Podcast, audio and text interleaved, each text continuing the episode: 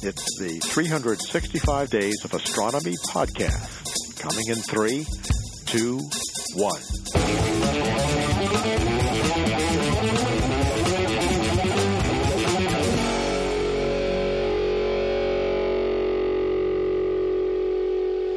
Astronomy Cast, episode 559 The Surface of the Sun. Welcome to Astronomy Cast, our weekly facts based journey through the cosmos, where we help you understand not only what we know, but how we know what we know. I'm Fraser Cain, publisher of Universe Today. With me, as always, is Dr. Pamela Gay, a senior scientist for the Planetary Science Institute and the director of CosmoQuest. Hey, Pamela, how you doing?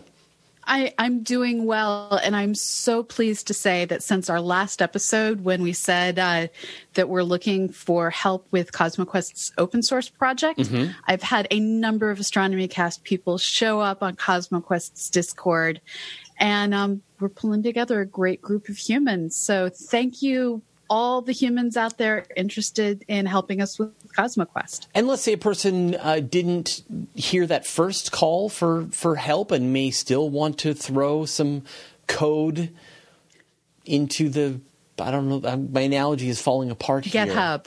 Falling the into the GitHub. Yeah, throw yeah. some code at the GitHub. Um, uh, how can people get involved?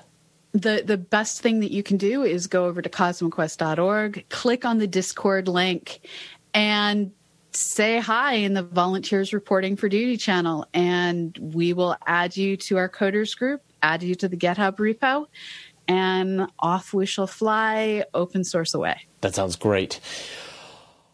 All right, so a brand new telescope has been completed on Maui's Haleakala, and it has just one job to watch the sun in unprecedented detail. It's called the Daniel K. Inouye telescope, and the engineering involved to get this instrument operational are matched by the incredible resolution of its first images.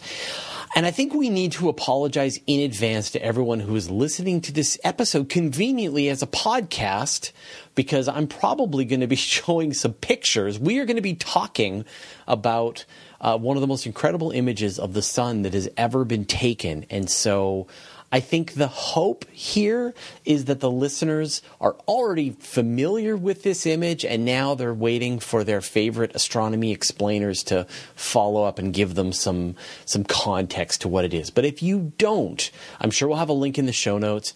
Search for sun surface picture on Google, and you will have this incredible picture. If you, if you get hungry for caramel corn, you are you are looking at the right image.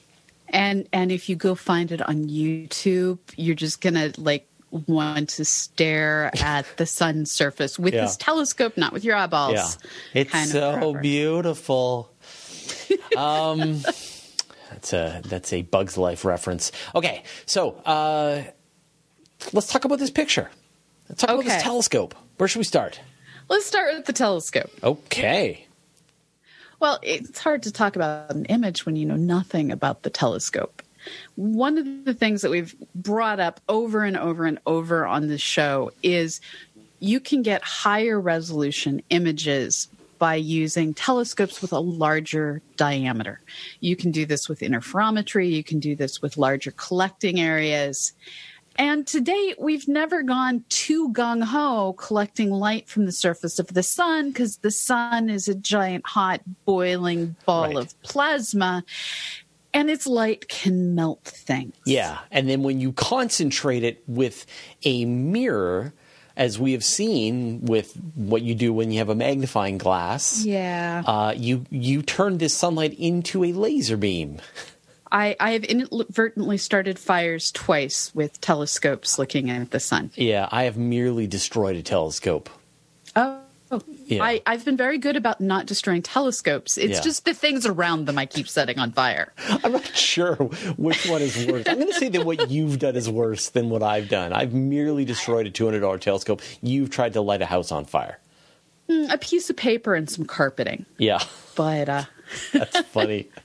Um, right. So, uh, uh, trying to magnify the light from the sun is madness. And yet, in order and to yet. see detailed images of the surface of the sun, you want to magnify the image. How can this be done?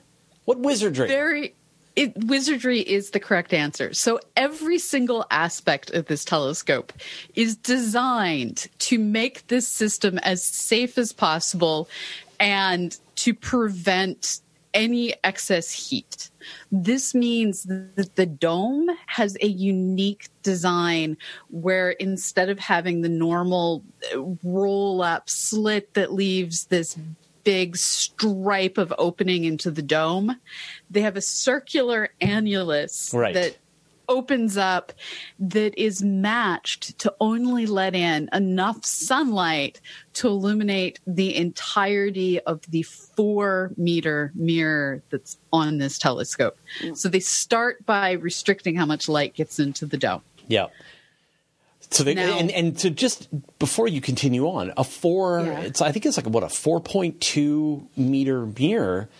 Yeah. That's it's that's a big mirror. I mean, it's not and it's super thin. It's 75 millimeters thick. right. So this is a system that they can do adaptive optics with and Yeah, it's also thin so that it doesn't overheat. Right. This is one of the amazing mirrors that came out of the Mirror Lab in Arizona. Right. Um, and so it- it's got these actuators underneath the surface of this of the primary mirror that allow it to to make minor distortions and and try to compensate for the atmosphere that's above it. Um, so you've got this this enormous amount of light going into this this four meter, four point two meter hole on the side of this this observatory, bouncing off of this primary, getting focused. Now, now I, I do have to step back and say that while the mirror is more than four meters in size, they're only utilizing four meters of the mirror. Um, this this is a design where they're not going all the way out to the edge when they use it, Right. and they also are focusing it in a kind of crazy way, which is also part of why they're not using the entirety of the mirror. They didn't want to have to put anything in the path of the sunlight. Right. So they have the light coming in through that exactly sized hole in the dome of the telescope. The sunlight goes through that hole, hits the mirror, which is tilted and shaped ever so slightly to direct the light out of the side of of the incoming light. So the light comes in, bounces sideways, Right. gets focused onto a secondary liquid cooled metal donut Yes. of a system. Yeah, they call this the heat stop. And this incredible system eliminates 95% Right. of the heat. This this prevents them from melting anything further down. Right. And I think that the thing that's really important, so a couple of things there, as you're saying, right? Like with a traditional solar telescope, you put your, the block, you know, whatever you're going to use to decrease the brightness of the sun, you put that at, in front of the main hole on the telescope. So if you've got Yes. a Newtonian telescope, you put it in front of the entire, before the light can even get inside your telescope, you've already shaded it. They're not doing that. and they're not doing that. They're they're waiting, and so and so the and the reason, if I understand, is that they don't want to have even like slight problems with whatever filter they would have to put in front of it. That would decrease the quality of the image.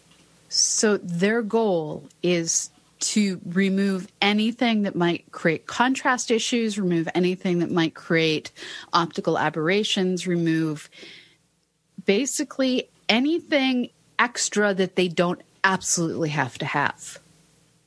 The light comes in, they have 95% of the light from all four meters of the telescope going up to this donut. So they're keeping the resolution and throwing out unnecessary light so they can still do all the science they want and get maximal resolution out of their detector. Right. Now, at this point, it starts to act more like a normal telescope. They're shooting the light down to what's called a coude focus. This is where you have some sort of a split that takes the light and moves it from that room that your telescope is living in and generally shoots it to the basement somehow.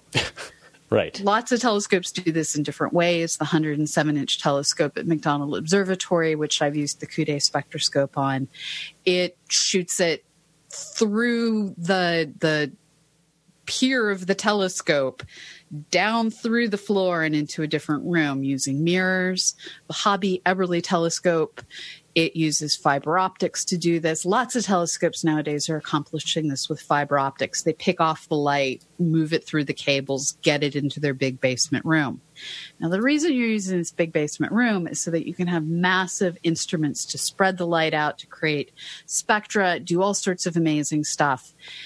And normally you have some sort of rotational system to keep things fairly aligned, but you're looking at stars, so you're not looking for too long and you're not worried about rotation too much. They're looking at the sun all day long, entire day. Yeah. Yeah. And so they do what I consider to be one of the most crazy, awesome things I have ever seen done with a Coude room. They're rotating the whole darn room the whole room just turns yes. to keep the yes. instruments aligned with the with the telescope and everything that's bouncing around. This is a 150 ton platform of instruments. Yeah. That they are precisely rotating as they track the sun. So their tracking isn't just moving a four meter telescope their tracking isn't just moving very precisely a dome, and domes normally don't have to move precisely. Um, they have to track the dome precisely, track the telescope precisely, and track the 150 ton Coude laboratory precisely. This is remarkable engineering. I, I can't imagine what the construction company they went to originally thought when they were asked, can you make this entire room track the sun? Yes, they could, but probably not anything anyone expected they'd be doing when they got their mechanical engineering degrees. Oh. Um, it's a feat of engineering. Yeah, it really that, is.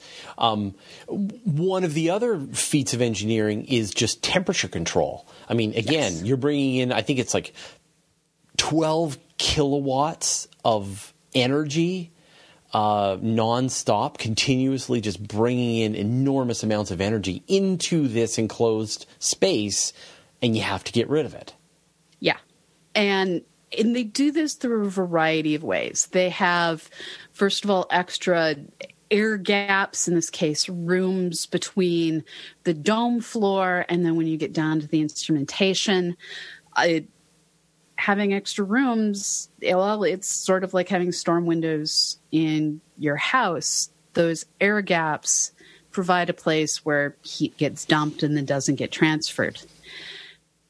And then they just are coolanting everything. That donut, I'm just going to be yeah, yeah. So they, if you look at the outside of the of the actual um, shutter, uh, the outside of the dome, they've got these these flappy shutters Louvers. that are yeah that are all across the outside of it, and so they can do a lot of really sort of uh, high in quick quick very quick response temperature control. Uh, they make ice in the observatory at night when it's cooler on the top of this mountain, and then they pump it through. They use this as a way to, to run coolant through the entire system. There's like seven kilometers of coolant uh, piping throughout this entire instrument. So again, and as you said, they have all this air gapping inside that that they can then also use to to try to to maintain the T. And so the goal is to just that every single part of this entire telescope, from the mirror to the instruments, all the way down to the ground level, the whole thing is precisely the same temperature all the time. And and that is really the key. And this is a problem that we've been trying to solve with telescopes for a while now.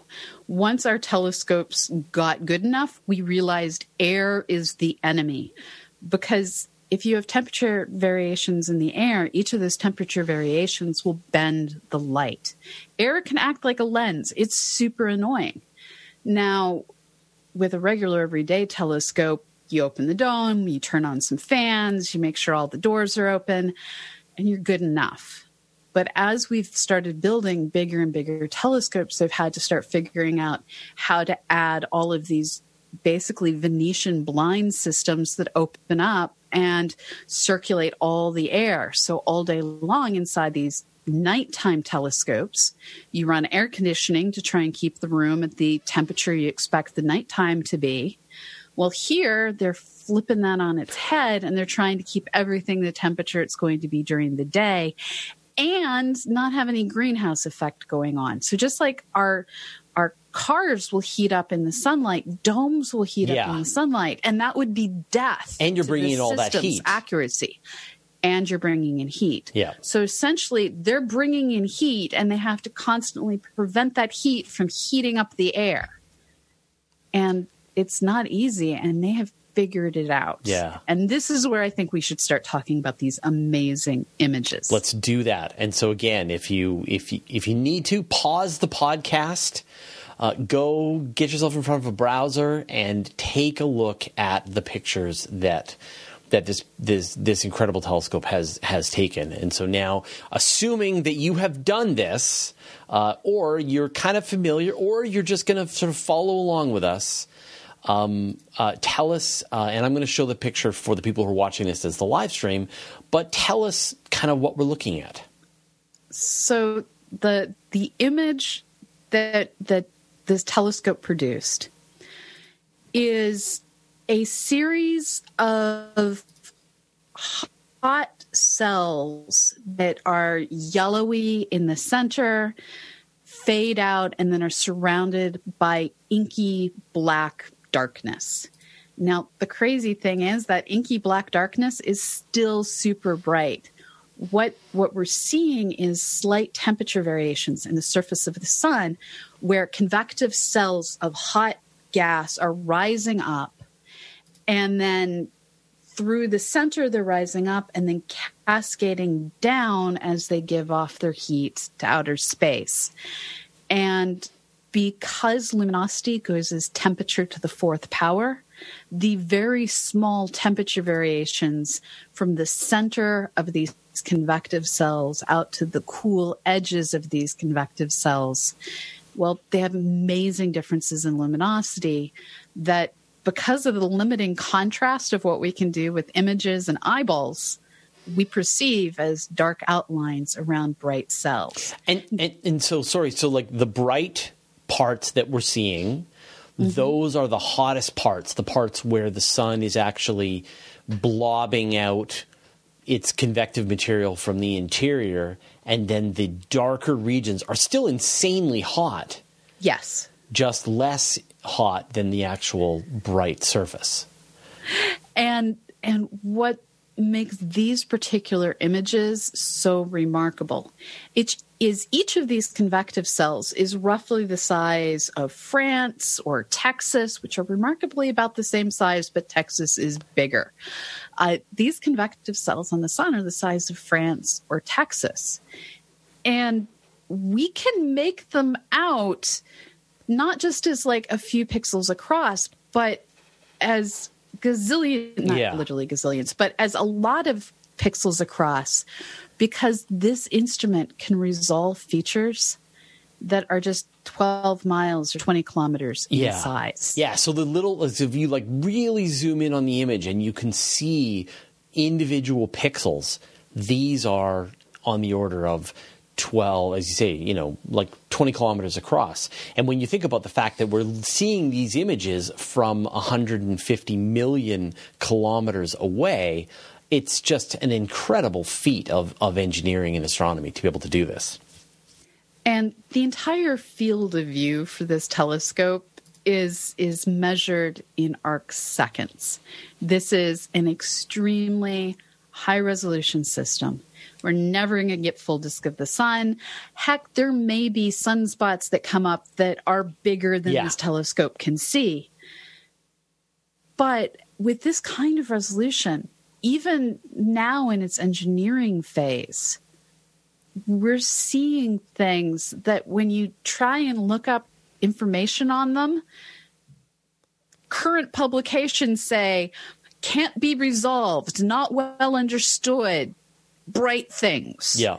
Faculae are what I'm thinking of here. We know that there are magnetic effects that occur in those dark boundaries between individual convective cells. And these bright magnetic effects aren't well understood.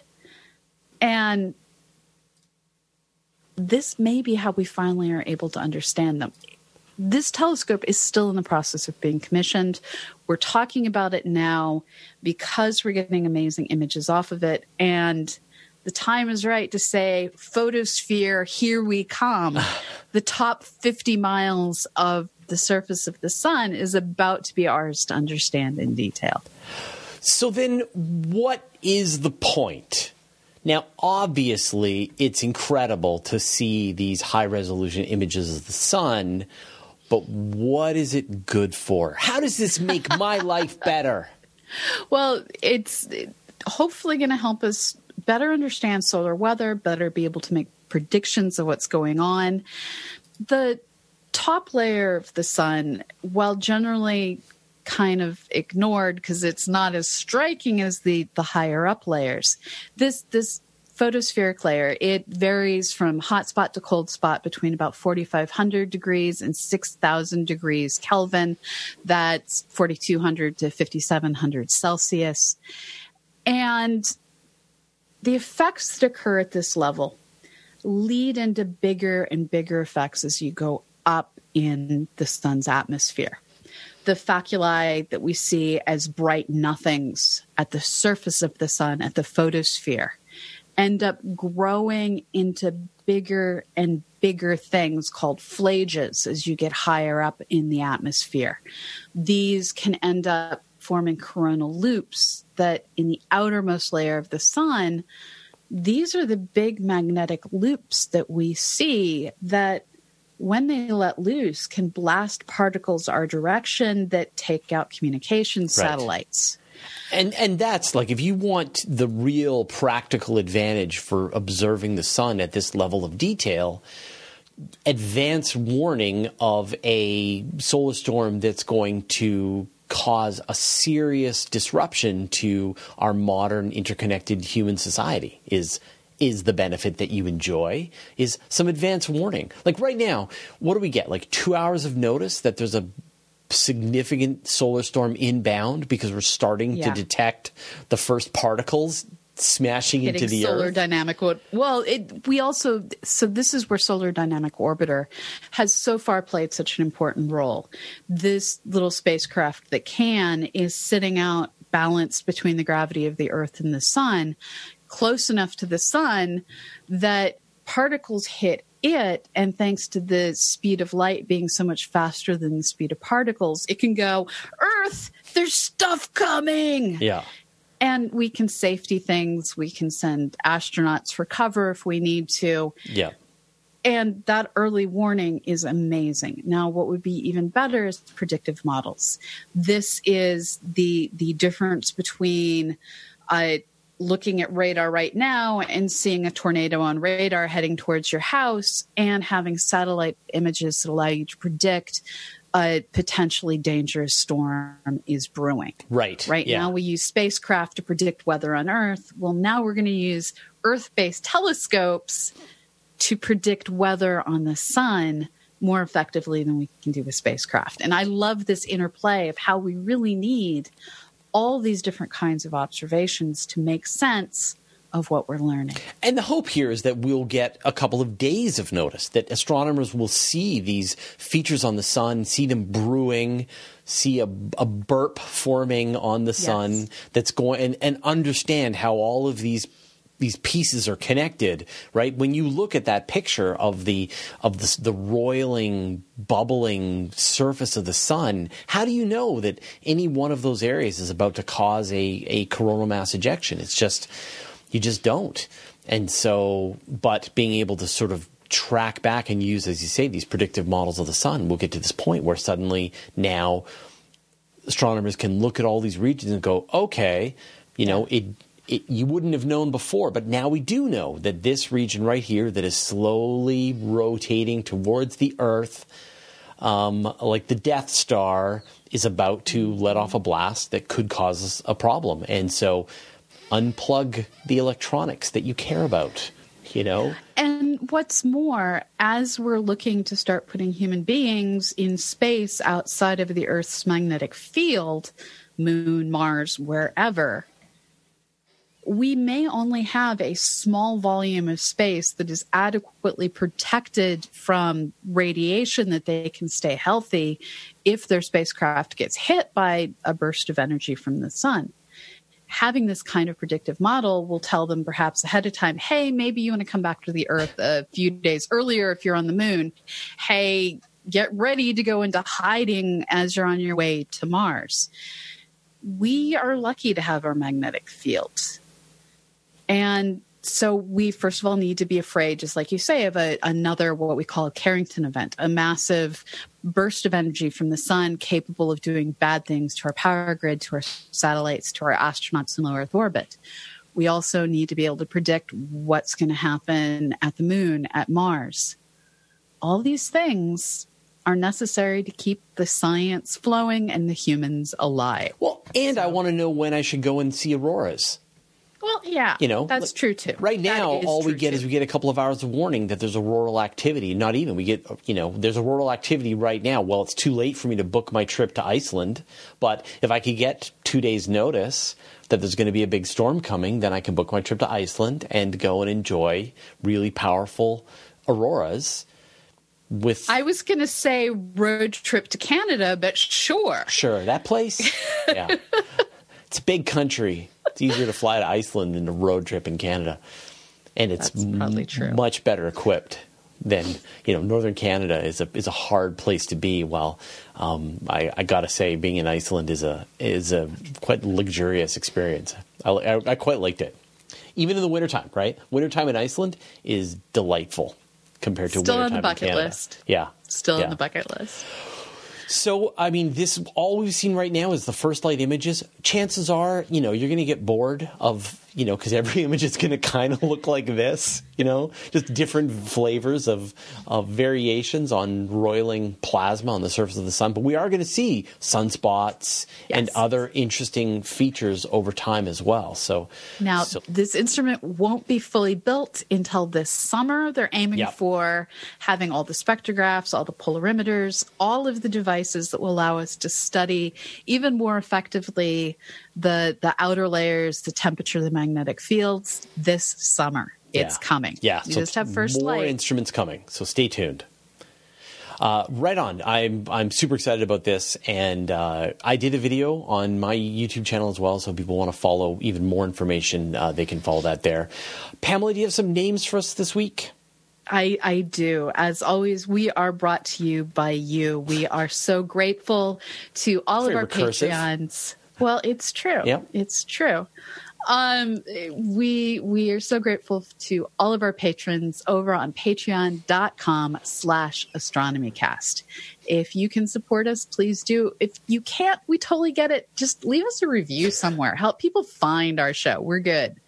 Um, so I really want to thank this week Jordan Young, Buri Gowan, Frada Tanbao, Ramji Ananthu, Andrew Palestra, David Troig, Brian Cagle, The Giant Nothing, Laura Kettleson, Robert Palesma, Corey Diwali, Paul Garman, Les Howard, Joe Cunningham, Emily Patterson, A Blip in the Universe, Infinitesimal Ripple in Space Time, and Ed. Awesome. Thank you, everybody, and uh, and as always, Pamela, thank you for bringing the knowledge, and we will see everyone next week. Sounds great. Bye. See you all later. You are listening to the 365 Days of Astronomy podcast.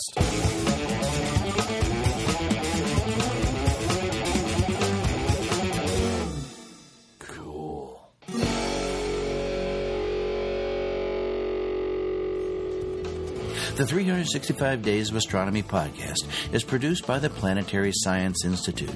Audio post production by Richard Drumm. Bandwidth donated by Libsyn.com and Wizzard Media. You may reproduce and distribute this audio for non commercial purposes. This show is made possible thanks to the generous donations of people like you.